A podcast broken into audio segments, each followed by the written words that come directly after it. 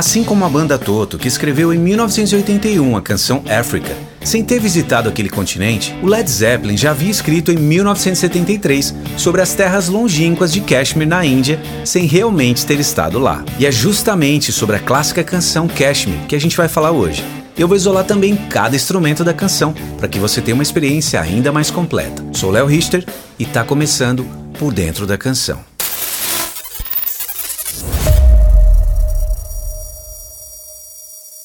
O Led Zeppelin foi uma banda de rock inglesa formada em Londres em 1968 pelo vocalista Robert Plant, o guitarrista Jimmy Page, o baixista e tecladista John Paul Jones e o baterista John Bonham. Com um som pesado guiado pela guitarra, eles são citados como um dos progenitores do hard rock e heavy metal, embora seu estilo tenha várias influências, incluindo blues e folk music. Inicialmente chamada de New Yardbirds, o Led Zeppelin começou com Jimmy Page, que foi guitarrista da lendária banda de blues britânica The Yardbirds, junto com um dos guitarristas mais importantes do rock, Jeff Beck. Os Yardbirds fizeram seu último show em julho de 68. Jimmy Page e o baixista Chris Dredger começaram a formar uma nova banda. E a primeira escolha de Page como vocalista foi Terry Reid, mas Reid não aceitou e sugeriu Robert Plant, que cantava na Band of Joy, que tinha como baterista o incrível John Bonham. Plant aceitou então o cargo como vocalista e recomendou Bonham como baterista dessa nova banda, completando assim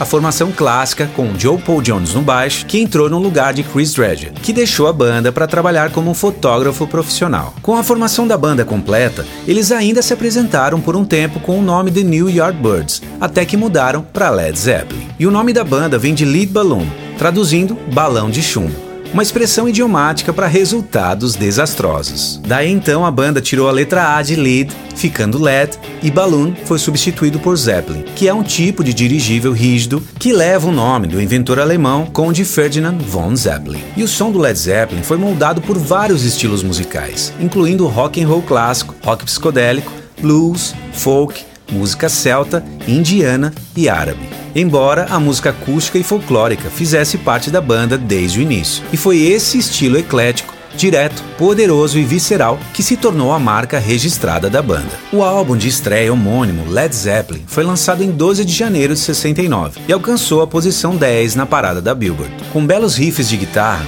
fizeram desse um álbum significativo na evolução do hard rock e heavy metal. E nesse mesmo ano de 69, a banda lança o seu segundo álbum, Led Zeppelin 2, produzido pelo próprio Jimmy Page, que aliás produziu todos os álbuns da banda. O álbum exibiu um estilo musical derivado do blues e seu som baseado em riffs de guitarra. Foi descrito como o álbum mais pesado da banda. Seis das nove canções foram escritas pela banda, enquanto as outras três foram reinterpretações de canções do blues de Chicago, de Willie Dixon e Holy Wolf, e gerou os clássicos como Whole Lotta Love e Heartbreaker.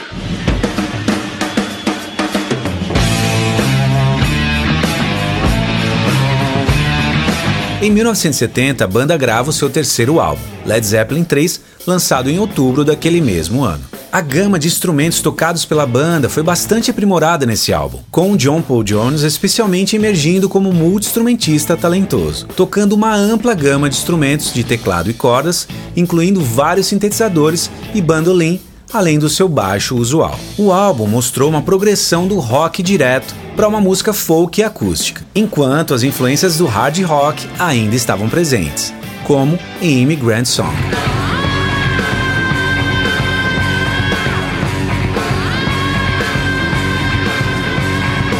E canções acústicas como Gallows Pole e That's the Way.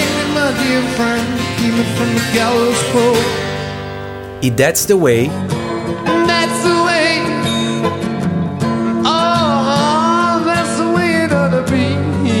Que mostraram que o Led Zeppelin era sim capaz de tocar vários estilos diferentes com muito sucesso. E a banda lança então seu quarto álbum em novembro de 71, Led Zeppelin 4. É um dos álbuns de rock mais vendidos da história. E a canção de destaque, Stairway to Heaven.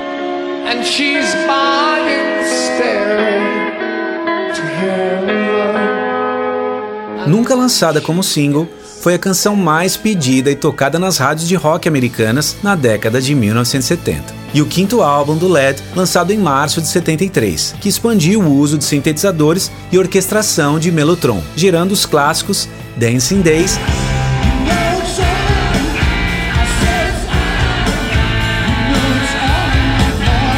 e Dire Maker.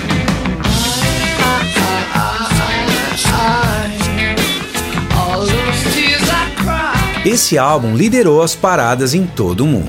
E chegamos em 1975, ano do lançamento de Physical Graffiti. É o sexto álbum de estúdio, mas ele foi gravado entre os anos de 73 e 74 e gerou uma das canções mais marcantes da história da banda, a canção Cashmere.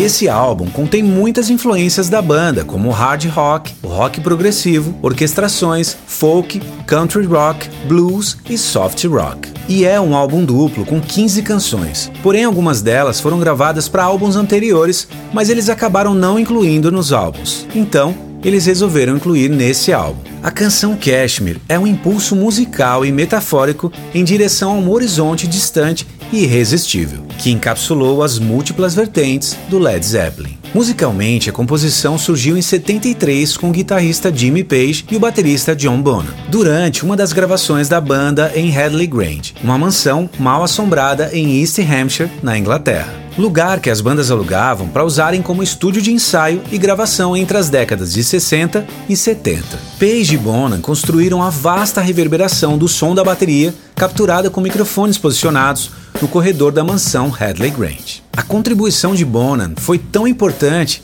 que ele acabou tendo o crédito de coautor da canção. Segundo o vocalista Robert Plant, a bateria de Bonham foi a chave da canção, e foi o que ele não fez que fez tudo funcionar. Ou seja, a simplicidade típica do velho e bom rock and roll. E nessa canção, Page expandiu os riffs de guitarra junto com os metais e cordas. E o baixista Jones adicionou um misterioso Mellotron. O Mellotron usa o mesmo conceito de um sampler, mas gera o seu som usando amostras analógicas gravadas em fita de áudio ao invés de amostras digitais. Quando uma tecla é pressionada, a fita conectada a ela é empurrada contra um cabeçote de reprodução, como em um toca-fitas, por exemplo. Enquanto a tecla permanece pressionada, a fita é passada sobre o cabeçote, que gera um som. E quando a tecla é liberada, a mola puxa essa fita de volta na sua posição original.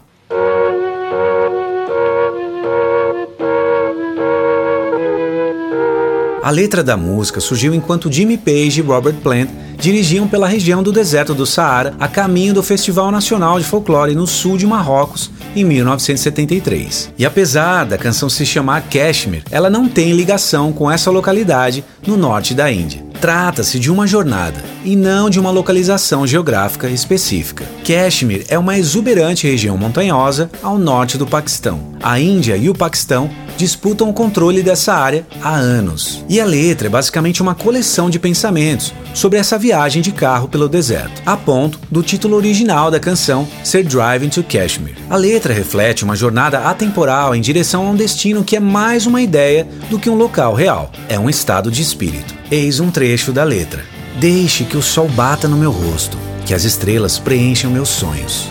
Sou um viajante do tempo e do espaço, por ter estado onde já estive. Tudo que vejo se torna marrom conforme o sol queima o solo, e os meus olhos se enchem de areia, à medida que examino essa terra devastada, tentando descobrir onde eu estive. Infelizmente, o grande gênio da bateria, John Bonham, responsável por grande parte das composições da banda com suas ideias e levadas inconfundíveis, faleceu em 25 de setembro de 1980, acidentalmente, por consequência do excesso de bebida alcoólica. Em 1985, a banda se reuniu para uma homenagem a Bona no evento Live Aid, com Phil Collins e Tony Thompson na bateria.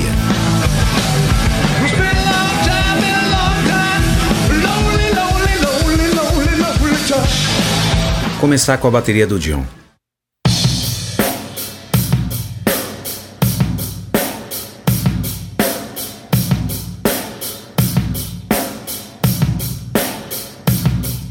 Baixo do Paul.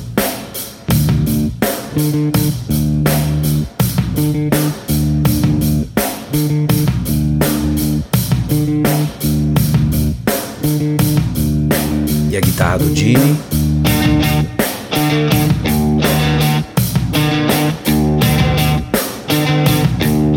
E a cordas.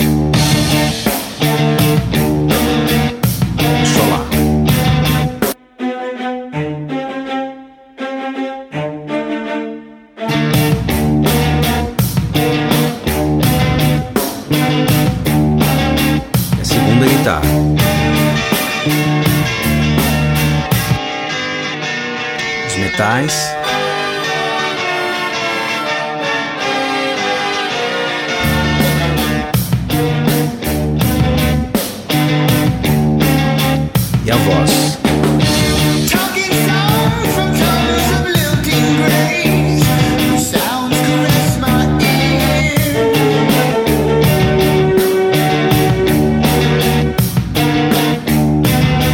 A terceira guitarra tem um detalhe aqui. Aqui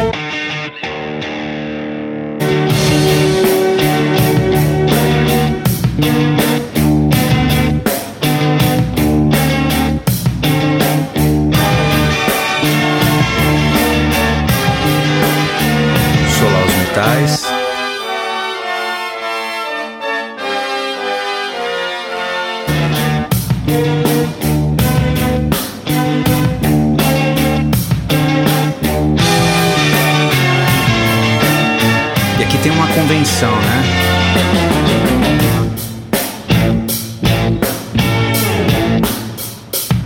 As cordas, né?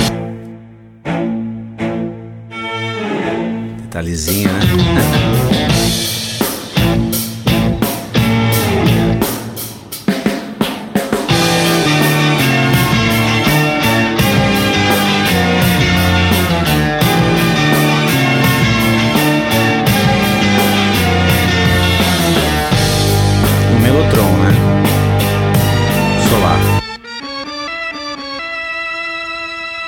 Linda, né?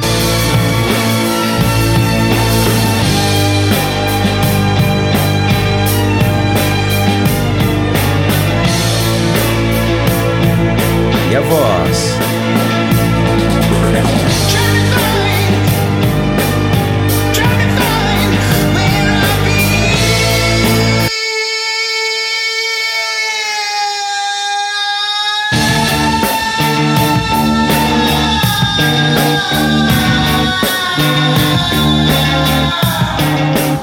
E esse foi o clássico de hoje. Espero que você tenha gostado. Não se esqueça de deixar o seu like, comentar e compartilhar com a sua galera. E se inscreva também, ativando o sininho para não perder nenhum vídeo novo. E esse conteúdo também é formatado para podcast, que você encontra nas principais plataformas digitais. O link está na descrição. E aqui do lado e também na descrição tem mais vídeos da série para você maratonar. Deixo aqui então meu abraço coletivo. Fiquem bem e nos vemos no próximo episódio de Por Dentro da Canção. Até lá!